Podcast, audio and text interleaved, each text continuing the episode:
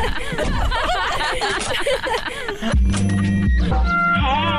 welcome to Live from the Backseat, brought to you by. Hi, everybody. Welcome to Live from the Back Seat. Thank you for joining us today.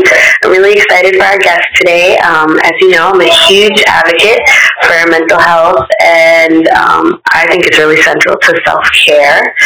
Um, I'm always looking to learn more. So today I have a super awesome guest for you guys, Dr. Ashley Elliott. Um, she's a behavioral therapist and the owner of Vivid Innovators Consulting LLC. Hi, how are you today? I am fine. Thank you for having me. Thank you so much for joining us. Um, well, just why don't you go ahead and introduce yourself, kind of like give more detail about what you're doing and who you are. Um, the, the, the dreaded talk about myself, but I'll do it. I'll do it. yes. So, yes, I'm Dr. Ashley Elliott, otherwise affectionately known as Dr. Vivid. I might answer to both on the street. So, I am a doctor of clinical psychology. Um, I'm a motivational speaker, an author. I'm a special education advocate, a middle, a mental health advocate, and a mommy um, you know, who just can be left if you buck, and I can also tell you about my spirit. Um, all of those things. Um, but I, I really just have a passion for um, mental health, mental health awareness, especially being a little black girl from Washington D.C.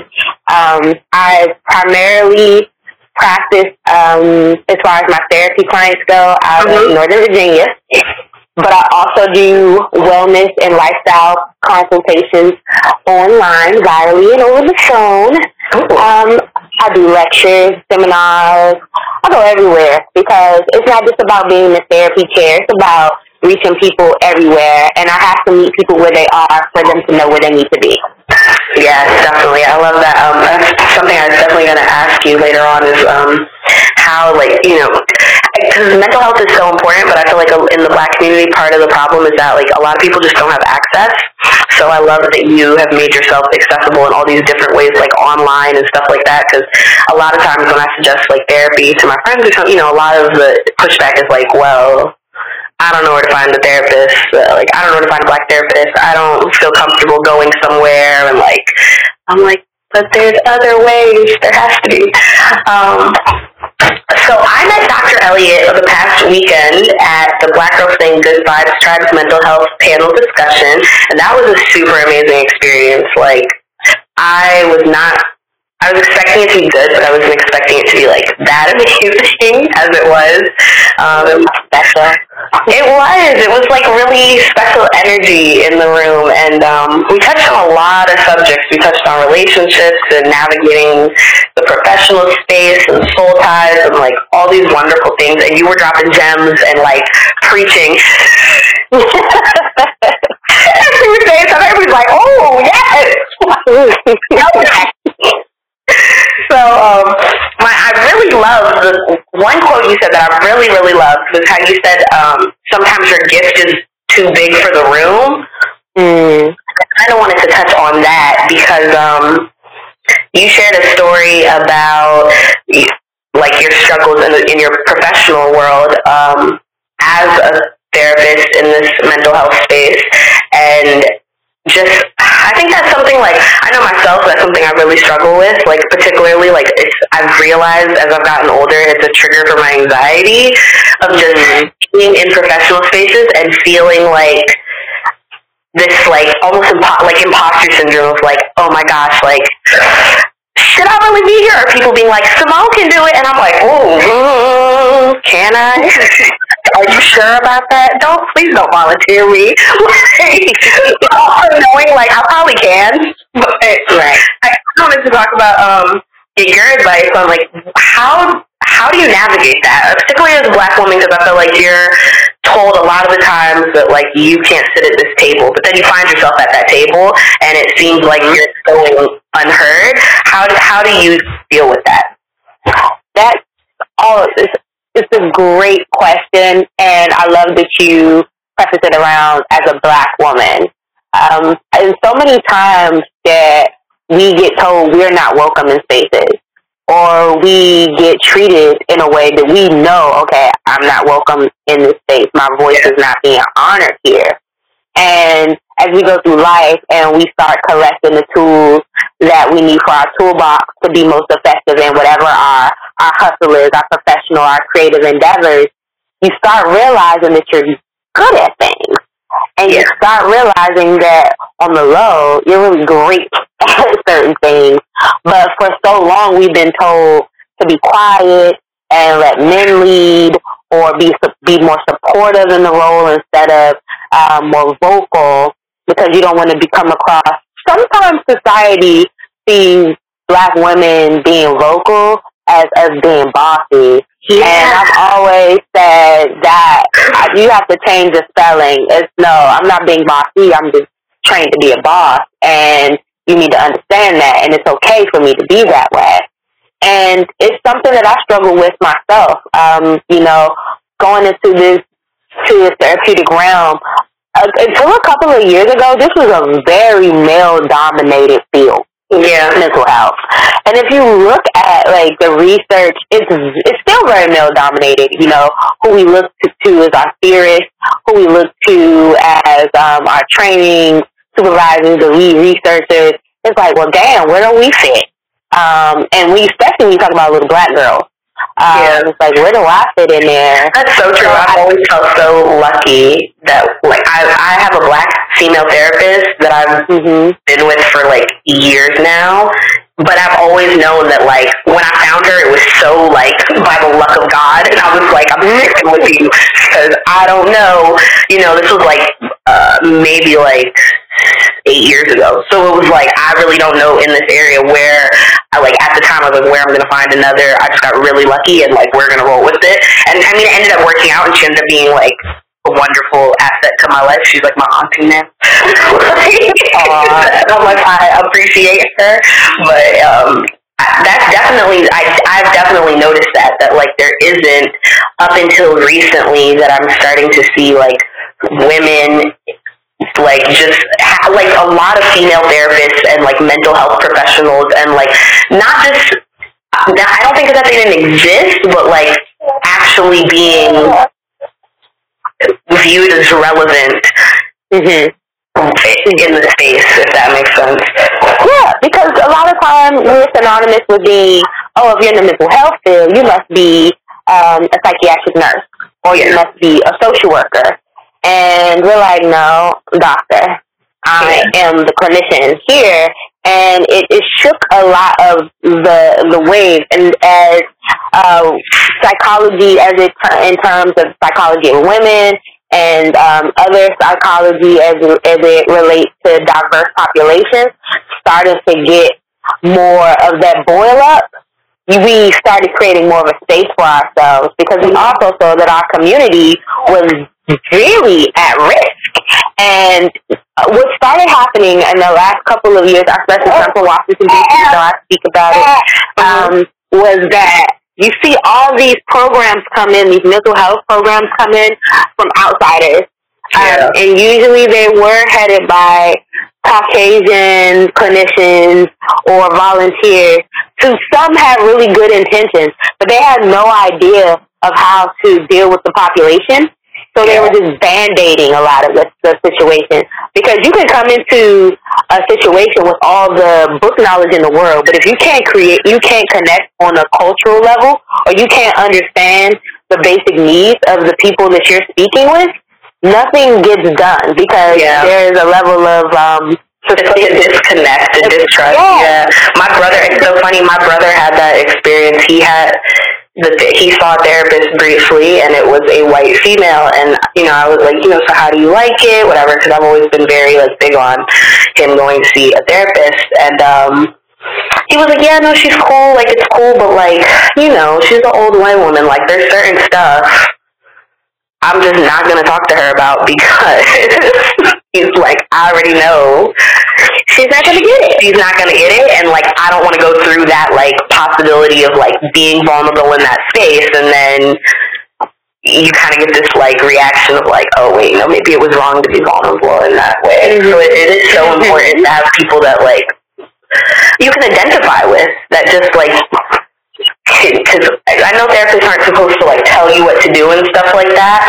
like they're Mhm. you know professionals, they're not your friends, but like it is so like comforting to when it's like you know, oh, like, okay, you kind of get where I'm coming from, because, like, you're also a black woman, like, you've also been there before, like, all right, I'm not crazy, like, they're saying I'm crazy, but, Right. I wasn't. You get it. You I can make a joke about something culturally and you not look at me and start scribbling. You know, Right, you yeah. can you understand it, you get it and and it started being more of a thing in the last in the last five to ten years you've seen an influx of women of color, black women pursuing high, higher level degrees. Mhm. So we started going into our community and saying, look, they're not going to fix it for us. They're doing more harm than good. Sometimes not their intention. Sometimes actually it is. We're going to be real here. Mhm. And um, we got to do something about it. And I've been wanting to do this since I was four years old. There's no other path I wanted to try it on. So, you know, I was like, okay, I'm going to do this. And in that, I realized I had an uphill battle when I had a cohort of over 160 people when I came into my master's program. And I say, I'm doing a, I'm doing a quick scan in my head and I'm saying maybe I can think of maybe 10 of them that look like me to some degree or were a person of color. And Oh, then wow. by the time we got to the transition to the, the, the doctoral part of our program, oh, that Mhm. number it dipped to the point where I am literally I, I can I know every black person that was in my cohort that graduated within that time. I know your name. Even if you came in the cohort the year after me, I know your name. And I can put all of us can fill up a small classroom. A very small one. And it became apparent to me as I was here, I was like, okay, well, I need it. But it also became almost suffocating because we were getting mm-hmm. challenged left and right by our white classmates to the point Yeah. where diversity classes were having to be stopped because they were telling us about our experience, and I was like, what the hell is this about? Um, Yeah. Or just questioning us. It's like, well, why should you be the expert on this? Why should I be the expert on blackness? Because I'm black. right. I, like, what do you mean? I live it That's every day. Like, That's how that happens.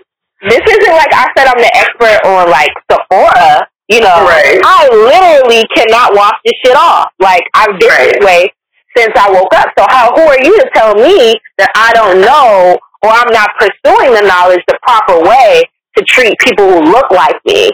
And that's when that imposter. This is before imposter syndrome really became a thing. It really become Yeah. part of the terminology. This Right. a couple years ago, but I felt that. I was like, am I? I would literally cry and call my mom every year and be like, is this what God really wants me to do? Because why does it feel like this? And my, I, I always tell people I also have a diagnosis of uh, anxiety and um, depression, and my anxiety was so bad um, Yeah. in graduate school because of dealing with what I know now was imposter syndrome, being in a, a Caucasian-dominated field. So I, because I also have um, I have panic disorder, and like I experienced that, particularly like the last job I was at. I was there for over a year, and it was a very like toxic and strenuous environment, and there were many days I found myself like in the bathroom, full on panic attack, like. Can't. And you know, one thing that I really um how like the it's, the thing is like as a black woman in the career space and particularly in the corporate world like you not like it sounds and it sounds so terrible to say this but it sounds like an excuse when you're like you know what I mean like and especially even just as a woman in general like to be like like having these like to to have anxiety and deal with these symptoms and whatever in these spaces like can can kind of increase the imposter syndrome syndrome because then you're feeling like okay like why am I not equipped to handle this? Like you know what I mean? How like what are tools that you can use to kind of push through? Because you have to take up space in order to like get what you deserve in this world like no one's going to hand it to you but like taking up space is a, as you said, it's like you're following God's purpose for you, but it was like, is this really what God wants me to do? Because this feels crazy. Like, God, I feel like I'm about to pass out. yeah, it really, and it really does feel like that's something I, I that really resonates with me because it really does feel crazy sometimes when you're doing what you know like you want to do and that you're called to do, and that's really meaningful and important. But it's like in order to succeed, you have to push through these you know, this issue and also like it's you know, with anxiety it's not like something you can help, you know what I mean? So like I always hate for me for me, I hate when people are like, Well, you know, you just you just deal with it. Just like people who don't have anxiety or they're like, just don't panic and I'm like, Thank you. That's wonderful. Stupid. I'm like, it's stupid. You're right. You're 100%. I didn't even think of that. I just won't panic because that didn't cross my mind. Like, so how, and, and and sometimes it can make you kind of avoid um, taking steps to assert yourself. And so how how did you, or in your experience, what what advice can you give for people who are like, I want to take up space and I want to assert myself, and but like I'm struggling with imposter syndrome and I have anxiety and like, I mean, it, it does physically make you want to like curl in a ball. Mm-hmm. Terrible. It is. It is terrible. And I say, I when people tell people to not, oh, just don't think about it or just don't panic and you'll overcome it if you distract yourself and you just don't think about it. That's like telling someone with asthma attack, just just breathe. Right. I can't. Or else I wouldn't be in this position. You know. So what I found personally for myself, Mhm. I had to have I really had to have a conversation with myself and say, you know, what change are you looking to create? And if you back out now, do you see someone else that is capable of creating that same change Wow. the way you want it to be made? And at the end of the day, I love I, I love all my colleagues, and I have a lot of friends who are dope, brilliant, amazing clinicians. But no one sees the world the way I see the world. Right. And I I said, okay, well that means I have to do it. So I after I think about I think I went a year in because I also had a, um, a medical condition scare, and I mm-hmm. went a year in of just really trying to figure out what to do. And it's so funny because everybody in a clinical program, like we're all in the clinical program together to be clinicians, to be psychologists, mm-hmm. but we had literally no time to see a therapist. So right, to figure it out. We're like, Right. all right, you know, I started talking to what I started doing was talking to other classmates that look like me, and, and I had other friends mm-hmm. and classmates that don't look like me as well. And I was, I, you know, really just saying, "Do you feel this way?" And having these deep conversations, and we would be uh, downstairs at Piola, crying our eyes out, having a, a Yeah. real circle moment. Like, yeah, I feel this way too. So one of the first things that I had to do for myself was realize that I didn't have to be alone in it completely. I could talk to someone else, and I wasn't the only one feeling these feelings because I'm taking a big step professionally, and not everybody can do what we're doing. Not everybody Yeah. goes for advanced degrees. Not every, Right. even if you're even if you're not in school, if you're a creative, not everybody has the same skill set as you. So that carries a lot of burden. It carries a lot of pressure, and I had to understand that that was okay. That was that was a big thing. Saying it was okay and it wasn't a secret, and that I could talk about it. Um, the second thing that I really had to do after that first year, I really sat down and talked to my doctors. I made appointments. I talked to therapists.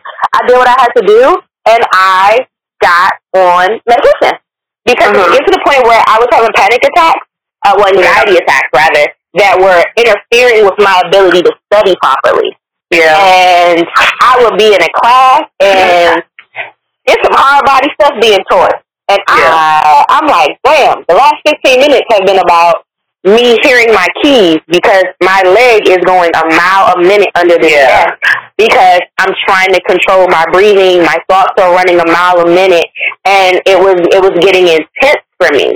So I knew for myself that I had tried a lot of coping mechanisms on my own. I had tried talking to someone. I had tried seeking out a professional. But for me, I also I was working too. Mhm. I needed to take a medication to help decrease the level of intense symptoms Yeah. I was feeling. so that I could function normally. And it was something that I started doing every day. Um, I was monitoring my symptoms alone with my doctors, Mhm. and it's it was a big relief. And the be funny, the funny thing about it is, you know, coming into your own, you're like, ah, you. I'm thinking I'm telling a big secret, like, yeah, I'm taking Xanax. And like, exactly what I was going to ask you because for black people, it's so like, like I mean, even for myself, like I, I- well, I used to take some medications that were not real good for me. Um, they did not. I am very not good with real drugs. My body is like shut down. No, done, done. But um, now I have a medical marijuana card, and I take a um, actually I take a CBD pill in the morning that has replaced my medication, but it gives me all the physical relief because I have I have some really physical symptoms, so it, it helps me cope, but it doesn't have like the psychoactive, right? And it's like for me to even come to the point when it was like I need to go like actually get medication for this when I even started that journey, like there was so much anxiety around just doing that because of the like stigma in the black community of like, oh, she crazy, crazy. Like, mm-hmm. you know what I'm saying? No, she she the real type of crazy, okay? Like, like, and it was just one of those things where it's like, and yeah, and like not, and even still, like you know, my family and sometimes you know, like you know, oh, well, like you don't don't let your clients know, or don't let your employer know, or don't let you know what I mean, like, or, or, you know, don't let people you're networking with know. And it's like, I mean, this isn't like something I'm just talking about casually over cocktails, but at the same time, like, I'm. It's also a lot to deal with, like the sh- like trying to be ashamed of that. When at the end of the day, I'm really just trying to do something to make myself better, so that I can function at a higher level and be high functioning. And now for myself, like that journey for me started maybe like five, six years ago. Like since I've like now found something that works for me that I can like rely on, like I am so high functioning for who is anxious, quite frankly, all the time. And I'm like, I'm like, but I, I recognize that like I'm very grateful because a lot of that is because of that, but it's so taboo in our community, and it's it's, it's, it's like there's anxiety about even doing that because of how taboo that is. How do you combat like that judgment from people uh, in, within the community, and like how did you start to feel comfortable um, being open about that? Because I, I feel like it's so important to be open about it, because then other Black people feel like, oh, like okay, well, she's found something that works for her, and like she's taking medication, and like okay, like that that's helping her. Maybe okay, I can do that too. Like how did how did you overcome that?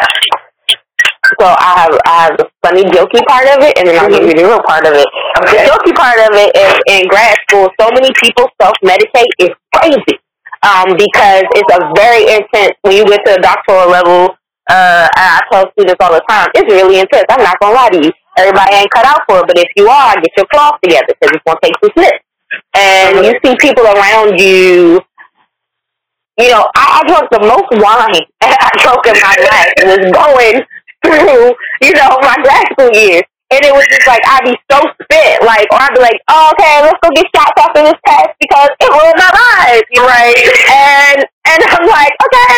And then there would there would be these parties. Um, they were like, oh, okay, we're gonna come over, and it's like this person's on ADHD meds, so they have Adderall, and you're like, no, I, I'm, I'm cool. Um, and then you have this person who's just like, I literally, I will never say this person's name, but I literally had one one really good good friend that I had in grad school who was just like, if I don't have Adderall and Coke, I can't get through this. And I was like, what? And I wanted to talk about something. but it was so normalized because, Yeah. and I was like, well, if these things are normalized, if we're all normalizing, oh, we're just gonna get drunk because we're so wrecked emotionally and stressed out. Right. Why can't it be normalized for us to take medication? Now, within my grad school cohort, black or white, we were like, yeah, because this is what we're going to school for. So we were like, you take medication, it's fine. Like, what, what, what milligram of Xanax are you on? Oh, no, Right. right. this, you know. But there came a time in my life where, you know, I'm talking to my family and I'm talking to friends and, and, and also the church family, and they're like, Mhm. uh, you know, medication. You don't need that in your body. It warps your thinking. You putting foreign substances in your body. That's like that's just akin to you know taking illicit drugs and things of that nature. And I have to form it a different way. First of all, a lot of the psychoactive drugs that we are taking are not full of all these foreign substances. that actually contain chemicals that mimic or help activate things that are already naturally produced in our bodies. Right. So it's the same thing as a, do- a doctor saying you're vitamin D deficient. I'm going to prescribe you 50 IU's of vitamin D. Get some sunlight. Drink vitamin D milk. You know, you need to up your levels. So if I need this to help even out my level of serotonin, dopamine, GABA, whatever I need to, this makes sense. Why not take something that's going to help increase or decrease something that's uh-huh. that's out of whack? Because if Uncle if Uncle Johnny needs to take his cholesterol pills in order to even that out, you're not going to be like, Johnny, he is out here playing the devil's right. you. You know, you don't need yourself. That. that doesn't make any sense. You're not going to tell Aunt Tabitha not to take her insulin. You know, we're not going to do any of those things. And I had to realize, and I started talking to my family members and friends and all those people, it's it's not about oh you're you know they're putting something in you that shouldn't be in you because let's apply that to everything. You sneeze a couple times in the office, you're like, oh girl, my allergies acting up. You gonna pop that Benadryl. So uh-huh. and that and Benadryl, you know, is helping to antihistamine. So it's helping to even out something that you naturally produce. Right. So let's talk about it. Let's be real. I had to come to that moment where I was like, I'm doing something for myself to help balance out something that's already naturally occurring in me. And also, to be honest, I had to get to the point. Can we cuss on your podcast? Can I use profanity? Oh yeah. Yes. Go Okay. ahead. I had to stop giving a fuck about what other people were thinking about me because I'm struggling and you're judging me, but you don't know the depth of my struggle. And Yeah. if you're ready to step in this and feel the way I feel, I cannot let you make me continuously struggle because you're judging me. Because you, your judging is not helping maintain my level. Your judging is not helping. really the key. Because for me, that was a big thing too of just learning to be like, you know what, fuck it, like fuck it. Mm-hmm. This is what it is. Like, what, like learning to not, and even still, like when people like, you know, what's wrong, and it's like. You know, like, oh, I'm just tired. Like, bitch, I'm anxious. Like, uh-huh. like that's what's wrong. I'm anxious, and I like, I would like to be left alone. Like, I don't really want to lie to you and say that I'm tired because I'm not actually tired. I just have the fucking shakes right now. Okay, leave me alone. Like, and and it's just learning, like, getting to that point of not caring, but then also like just not caring what people say, but also because one thing that I think is kind of like fucked up about our like just people in general, and it's something I've definitely experienced. It wasn't really real for a lot of people in my life that love me very dearly and have been extremely supportive after the fact. But it wasn't real until they like are witnessing it. And for me, it's a thing of like because even when it comes to just kind of like, you know, like implementing tools like setting boundaries, whatever, whatever, stuff like that, it's like you kind of have to get the people around you to work with you, right? Like, mm-hmm. you have, like, like there has to be a level of like, I might not understand what you're going through, but I'm gonna respect whatever you said you need right now, and you know, and it's like, I, one thing I saw was it wasn't until I was until people in my life who loved me were witnessing these like scary ass panic attacks and like mm-hmm. were like watching me vomit for hours of a day. Like then it was like, oh shit, is real. Oh. Yeah, I, I, I only bring that up to say it's like I think it's so important for us to kind of like realize with our friends and family before it gets to that point because it's frustrating when you got to get to the point where I'm having a panic attack in front of you for this now to be real and valid, right? and for for the judgment to go away and like it- just you know and it has to get like it shouldn't. I sh- I feel like for myself, if I would have dealt with things before they hit the fan, I would have been better off. I, I wanted to kind of ask you. You mentioned that you knew you wanted to do this since you were four. Mm-hmm. How did you know so early? Like, what led you into this that made like not many four year olds understand what mental health is or what mental health services are, and are like, this is what I'm gonna do. Is, uh, okay. I'll, people always look at me crazy when I say that. They're like, "How did you know?" Well, what happened is my my family was plagued with a lot of their own demons, their own issues. So my mother, who my mother knows, and she allows me to talk about whatever comes to her, and I love her dearly for that. My mother struggled a lot with um, bipolar disorder, uh, a back then uh, ADD, uh, what was just attention deficit disorder, and her own issues with substance abuse. Um, there were other members of my family that dealt with substance, substance abuse and mental illnesses, and also dealing with. I was born in 1987, so a lot of my family members were hit by the crack era, Mm. and there were so many things going on. There was a physical, uh, physical abuse, sexual abuse, verbal abuse that I endured, and also my family members shared in that trauma. And my mother, um, she was a young mom. My mother had me at like 18. So she saw things that were hap- that happened in her life. And though some of those things did unfortunately repeat in mine, she Yeah. tried to get in front of things early. So at four, um, she decided she that I had gone through so much and seen so much trauma that she wanted to take me to therapy. And I had Oh, two therapists. wonderful! Wow. Yes, and That's and so prayed- special. That that yeah, that's to me that's like amazing. Wow, that's amazing. Because there's so many black kids who reach out when they're little, and their parents don't know how to handle it, and so it's nothing is ever followed up on. Yeah, yeah, yeah. And, and, and I realized as I got older what a special woman my mother was. Because mind you, while I'm going to therapy, she's still fighting her own things and trying to go to therapy herself. Yeah. So, and and at the time I'm four, if you're doing that math, my mom's in her early twenties. Yeah. So she's trying to figure life out. right. So I go to therapy, and the first therapist was trash. Like I Mhm. remember, I can't remember his name, but I remember this being this black man Mhm. who was putting words in my mouth and was using play therapy, but in a way that I didn't feel comfortable with, and was more focused on giving me snacks and giving me treats to open me up. And I, but he was trying to create a narrative that would fit a diagnosis for him.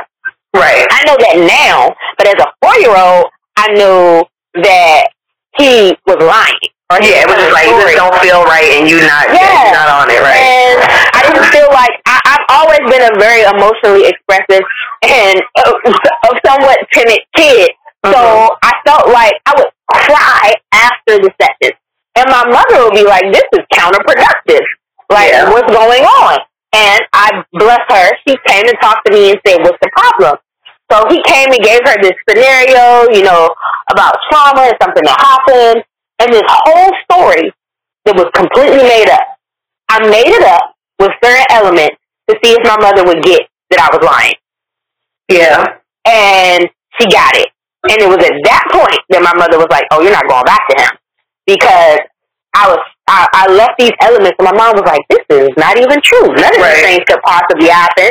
And you're out here telling her that she needs to do this, this, and this, and this is not what I, what she's here for. So I felt terrible. But I was still dealing with my issues. I had a lot of anxiety. Um, and my mom was, uh, was like, okay, well, let's figure it out again. So then she was, then she kind of felt like at one point maybe you were kind of pushing over on him too. It was a man. She's still young. She's still young. So she takes me to this very strict, very cold old white woman, and I hated it. I Yeah. hated it. I would tell her now. I'm telling her the real stuff that's happening in my life as far as the abuse and the trauma and stuff that I've seen, and she's telling me I'm lying.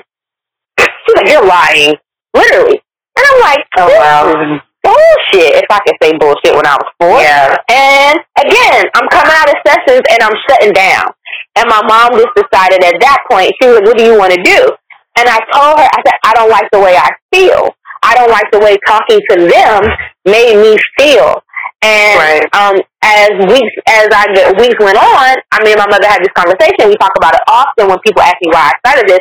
I said, "Do other kids feel like this?" And she said, "Feel like what? Feel like nobody's listening to them." And she was like, "I'm sure there are." And I was like, "Well, I want to be the person that they can talk to, so they know someone is really listening to them and can help them." And Yeah, that's what my mother was like that you want to do this.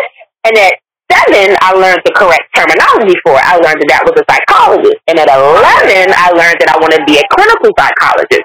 I always wanted to help people because I always felt that when you suffer from abuse and trauma and then you go to therapists who don't identify with you, that man was a black man, but that black man was not from the hood. He didn't have any hood adjacent experiences. He wasn't Yeah. from the city. He he was not a little girl. He'd never been a little girl. He Right. couldn't identify with me. So he tried to force a narrative that he could identify. And that white woman Right. was so far removed, at the end of the day, she was flying out of that Southeast office because she didn't want to be around these niggas. That's, I'm going to say it that way. It's true. No, I mean that's so valid. Yeah. Her face looked like when she saw her clients that she hated being there. The Medicaid money was real money. That's what it looked like. I remember going in those rooms and feeling like she don't even want to talk to me. At four, we know that feeling when you when you are being rejected by an adult, and I internalized that, and I hated it. And that's what really made me want to do be a clinician. I wanted to right the wrong and make sure that nobody felt like they couldn't tell their truth and be healed properly after Yeah. telling their truth.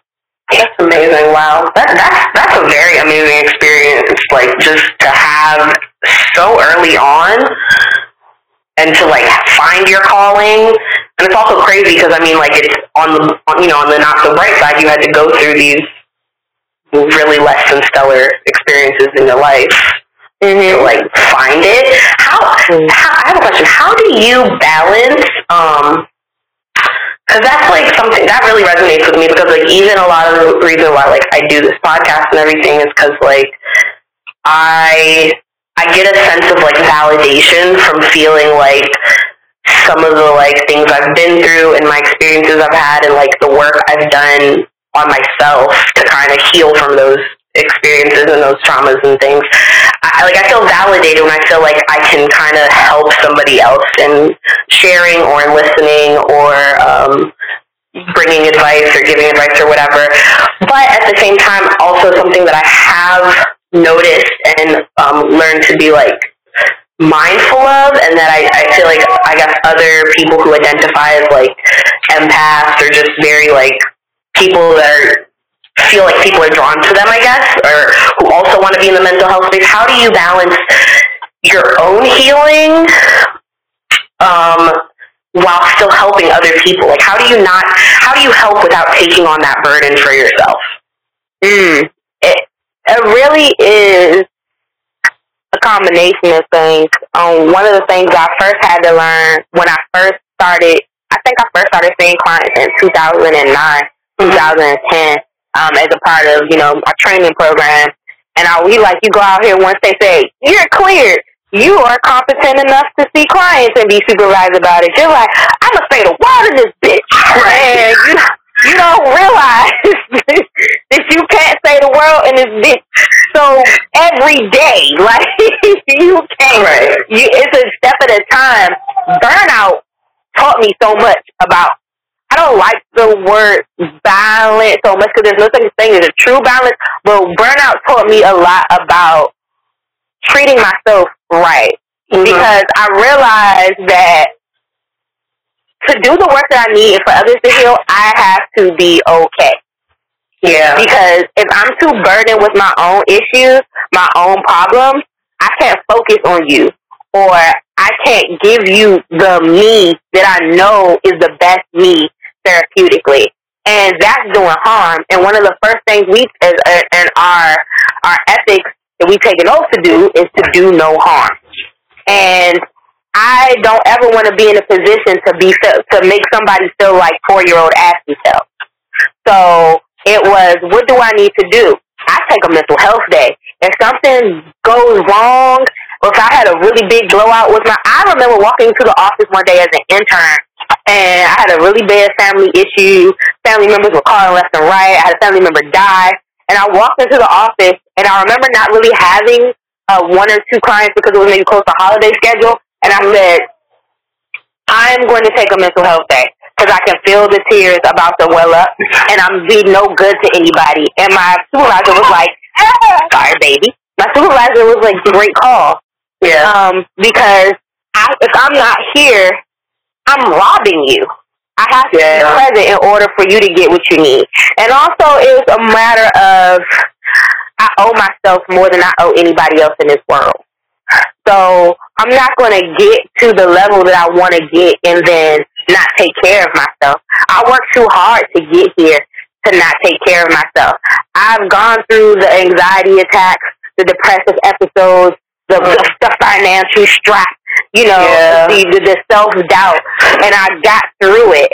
And to build myself up and to develop that level of strength, and then let myself be vulnerable. And to let myself be vulnerable and not take the precautions I need to do to heal my wounds. That's preposterous. Like I had to learn how to do that.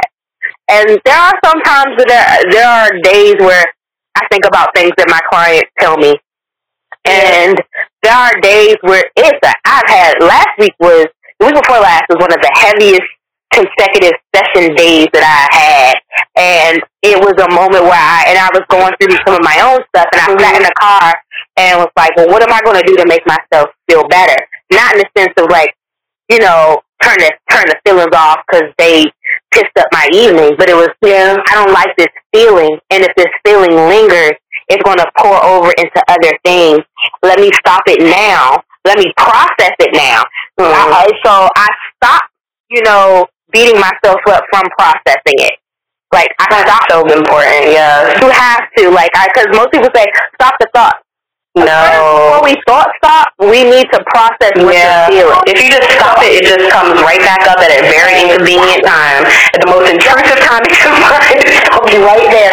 That, there you I, go. I literally started doing that, uh, like actively practicing that uh, in 2019 of like trying to consciously force myself to process my emotions when they arise because I'm so like programmed to be a, a like this is so inconvenient. We'll deal with this later, and then it comes up at this intrusive time that I'm like, oh God, no, oh God, no, this is not what I, this is not the later that I meant and I learned right now is the best time.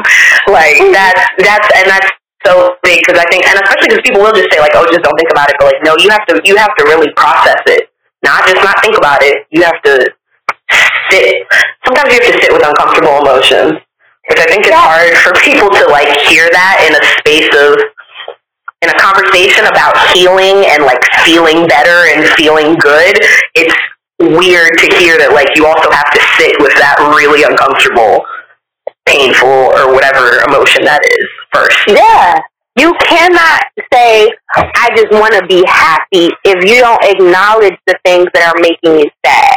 Because if you ignore it and you don't process it, like you said, I love to say that intrusive piece comes back because it's, you haven't dealt with the layers that are there. So, and I think I said something like this at the panel, uh, you know, you can't appreciate what joy is until you've healed from pain. Yes. You can't, you know, you, you really, we, we struggle like to say, I'm depressed or I'm sad, you know, oh, what are people going to think about that? I don't have time to be depressed. I can't, I can't. That's my favorite.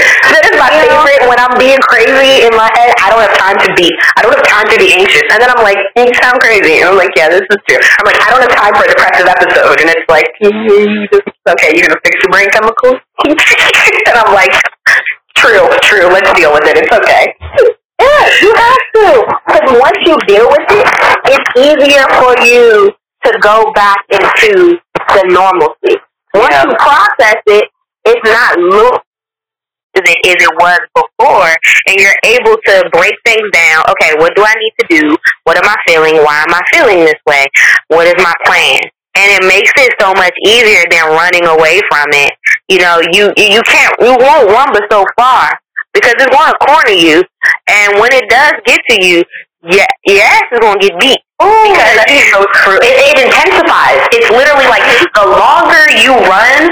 From I learned that with I have I have um t- like type C PTSD, and um I learned that the hard way with my PTSD because I went through this period in my like process where the only thing I was trying to like the only tool I was implementing to try and cope was avoidance. Mm-hmm. And so I was at a point where I was like, I'm sick of actively dealing with this every day. I'm just gonna try to avoid it and act like it doesn't exist, even though it's there every day. right? I was like, we're just gonna pretend it doesn't exist.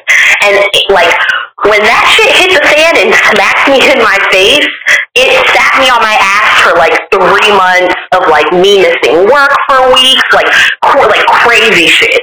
And I was like, whoa, okay, never do that again. I was like, that's clearly not the way because the longer I held on to like not addressing it, the stronger and stronger it got. And then when it finally punched me, what would have been like a little punch to the gut was like a full blown knock the wind out of me Mhm. thing, and I was like, "Oh shit!" And that that was probably that was a hard lesson to learn. You got jumped by yourself. It's, yeah, Like basically. being jumped, and you look around to see who's hitting you, and, And it's you're like, "It's me." Yeah, yeah. It's me because you're running, and it's and that's what conflict. Period. I think our first. Uh, our first inclination when we deal with any type of conflict, whether it be internal or external, is to avoid. But you can avoid but for so long um, until it becomes bigger than what you were avoiding. Now there are other things involved because it is grown, and it, we it's just it's us being uncomfortable. We're uncomfortable with being uncomfortable, and what we have to understand is in that moment of discomfort, we're learning how to minimize too. So, do you want to Mhm. constantly be uncomfortable and, uh, and and avoiding this all the time, or do you want to be uncomfortable for a little while so you can get back to the way you like to? Yes, yes, I love that. I try to. I, okay, I use this metaphor all the time with my friends, and when I um used to like work with kids. Like life, I put it this way: life is gonna hit you no matter what. You cannot avoid getting hit by life. Like this is part of the human experience. Is there's gonna be moments where you're getting beat up. It is what it is. It's like the bully at school. You know, like if you just fight them up front one good time, they'll probably leave you alone. But when you avoid them for a week or two, now they're mad, and now you're gonna get your ass beat and ambush mm-hmm. after school at three o'clock. Ooh, I want to say something, but I'm about to post this video on my Instagram, and I'll be dropping the tea. Guys, oh, look at her Instagram. okay, okay, Drop the tea. So all I'm, I'm gonna give you a little bit of the tea that I'm gonna drop. So you know, conflict is a natural bully, like you said. Mhm. So conflict is a natural bully, and you, the more you avoid the conflict, the more you, like you said, you're giving that bully the the, the steam it needs. Oh, you're Yeah. scared of me. So I, I know you're scared of me. I'm gonna fuck with you even more. Yes. The one time that you address that bully, like my, I, I got bullied in elementary school, and it Uh-huh. lasted until middle school. And You know what happened? I flexed on that bully.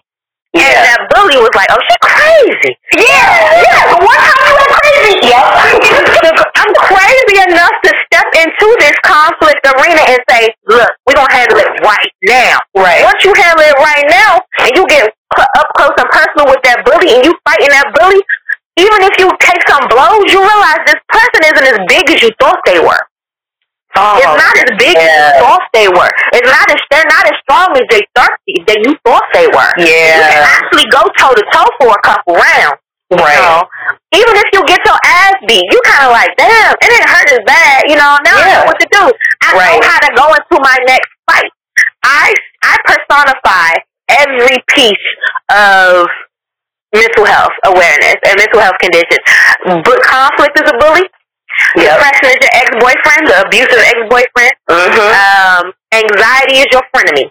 And all of them work in tandem. Ooh, y'all gotta watch my Instagram later. All of them work in tandem. But once you start directly confronting these people, these things, Yeah. you'll realize how easy it is for you to start beginning that healing. Yeah. And you'll be like, damn, why didn't I do this before? Why was I just running? Yeah. Why was I running from my? You're running from yourself. It helps you take your power back. It's just a matter of just look. I'm gonna be. A, I'm gonna not be comfortable for a little minute. I don't know how long this minute is, but I'd rather be, like I said, I'd rather be uncomfortable for a moment than uncomfortable for the rest of my life. Oh, that's a word. That's a word. Yes. See, you giving words. Yes. I like that one. No, that's so real because that's really that's that's really what it comes down to. And and and, and carrying like even just on a physical level, like your body shouldn't be flooded with stress hormones that often. Like it's not like prolonged. Like it's not okay to the long term carrying of it wears you down on, on a cellular level. Like yeah. it, it, it literally fucks you up. Yeah, stress is terrible. Stress is terrible. Constantly being anxious, constantly being depressed, constantly being distressed. Literally, you put yourself at risk for strokes, for heart attacks, you're putting your risk yourself at uh, risk for unhealthy eating patterns, unhealthy sleeping patterns. There comes with there's pain that is associated with anxiety and depression that people don't understand. It's real physical, real somatic. Yeah. And I know I have fibromyalgia, so I'm old. I'm most of the days of my life I'm in. I don't want no oh. extra pain, so I'm not going to sit Yeah. here and allow something to kick my ass to the point of silence because I'm embarrassed. I don't want to be judged, or I feel Yeah. like I, I don't got time for it. Well, guess what? This depressor episode said you got time today, so process it and let it Right. pass because episodes are episodes. They're not feature films. You Yeah. gotta figure out how to fix it and not let it to be. You know, an episode. Usually, an episode can last a couple days or a week or two. You know, Mhm. sometimes a month, and and it can suck. But I can deal with that as opposed to years and years and years of compounding issues because I didn't start dealing with those Yeah. three bits. They kind of Yeah. like Lego blocks them. Yeah, and also you, and as you start to deal with them, you start to gain more, um, like resilience in terms of like one thing I noticed is when I started actually addressing the depressive episodes, it's now to the point where like I know I can kind of know like okay, even if this is gonna get bad, like I can cut this down to two weeks. I can cut this down to a month. I can like whereas before it would be like long, drawn out mental health, mm-hmm. and now it's like, okay, no, no, no, no, no. Like, I, like I now have the tools. I now have, and that's something I stress to people because it's like, um, I think that's like a super important point made. Um, before we wrap it up for today, I did want to know if you could say like three small things, um, particularly for people of color and black women in particular, that we could do on a daily basis to help improve our mental health. Something small that we could start doing tomorrow per se. Um, what what would those small things be? One, take moments for yourself, no matter how small those moments are, whether they be five minutes, ten minutes, fifteen minutes. The world can wait for a few moments while you do something that's directed and completely focused on you. You need that time. If you can elongate those moments into a weekend or a day or Mhm. a spa day or friend day, whatever you need, do it. And it doesn't have to be something extravagant. It doesn't have to be, oh my God, I'm in the Poconos. Yes, see me. I'm up here Mhm. healing. No, it could be, I'm eating this meal. I'm taking myself to lunch once a week Yeah. and I'm doing it. Or if I can't take myself to lunch because of my budget, I'm at home eating without my kid or my significant other eating from my plate and they know not to bother me until the show goes off. Yeah. You know, do what you need to do for yourself because you pour into so many people. Okay, so that, she said three. Secondly, it is okay not to be okay. And we have to really embrace that. If you're not feeling yourself, that's okay. If you are struggling, that's okay. You don't have to be on all the time. That's a part of being human. Nobody expects perfection, really, because we all go through shit. And we need to understand that happiness is a great emotion, but we, we experience so many other things. It's a part of being human. And other people feel it too. It's all right. Embrace that. No one's perfect. Stop chasing this perfect view of yourself. If you're if somebody asks you how you're doing and you say, not that great, they're not going to look at you like you're the, the worst alien that's come to take over the whole planet. You know, it's okay not to be okay. And then third, I would say, especially when we talk about our mental health, and, and especially when we talk about our community, as far as being black men and black women especially, it's okay to ask for help. You Mm. can't do everything by yourself. There are some things that you can crank and be like, okay, I'm going to take care of this bill. I'm going to take care of this obligation. I can take care of this. But if you have been dealing with intense emotions or dysregulated behaviors or patterns that you don't like in yourself that you're seeing or just toxicity in terms of your relationship and you see that, look, things aren't getting better and you're doing it on your own, insanity uh-huh. at its core is doing the same thing over and over and expecting this different results. Ask for help. It doesn't make you weak. It makes you a strong person who realizes Yes. this is a lot that I have to do, and in order for me to win this battle, I need a little backup. It's okay. You're not broken. You just have to find a different way to exercise yourself. Mm. I love that. I love that so much. You're not broken. You just gotta find another way to exercise yourself. I like that. Yeah. That was that. Yes, you. Um, thank you so much for coming today and just sharing all this knowledge. This was such a wonderful conversation, and I know that a lot of like what you shared, people will be able to use and like help. And even just hearing your story is so inspiring because Oh, uh, thank you. well, because when you see one person, you know what I mean, that's like, oh, like she looks like me, you know what I'm saying? Like, she can do it. I can do it too. Okay, cool. You know, it's and that stuff is really like it's so meaningful. Representation matters. okay, I always say definitely because it's it's it, it's so meaningful. So I really appreciate you just coming and sharing with us. It's, thank you, thank you, thank you. Um, I do want you to let uh, let the viewers know where they can find you on social media if you're accepting new clients and just um just where where they can get access to you. Awesome. First of all, I would like to thank you for inviting me on. I just love your energy and I love your spirit and I love your transparency because not, you know, not just me as a mental health provider, you as a person that are that is walking in their truth, as a black woman walking in her truth is going to save so many hearts. So thank you for that. Um, you know, um, so where can you find me? On Instagram, I'm Dr. Vivid, D-R-V-I-V-I-D. Um, I also have my website, which is uh, vividinnovators.com. On Facebook, I'm Dr. Vivid, spelled out the doctor. On where else am I? Twitter, Dr. Vivid, spelled out the doctor. Um, I'm there. Yes, I am accepting new therapy clients. Um, if there are, are people in the DC metropolitan area, and also I am accepting new wellness and lifestyle clients, and that doesn't matter where you live. Um, I have clients all over. So yes, I am. You can find um, that information for booking on my website, or if you drop me a DM, I don't have a problem with talking to you as long as you're not creepy and you appropriate. We can do that. All right, there you go. Well, welcome. So, um, yes, great. Okay, thank you, everybody. Thank you for joining us today. Um, I don't really have many closing announcements other than if you haven't done so already, comment, rate, subscribe. Please, please, please.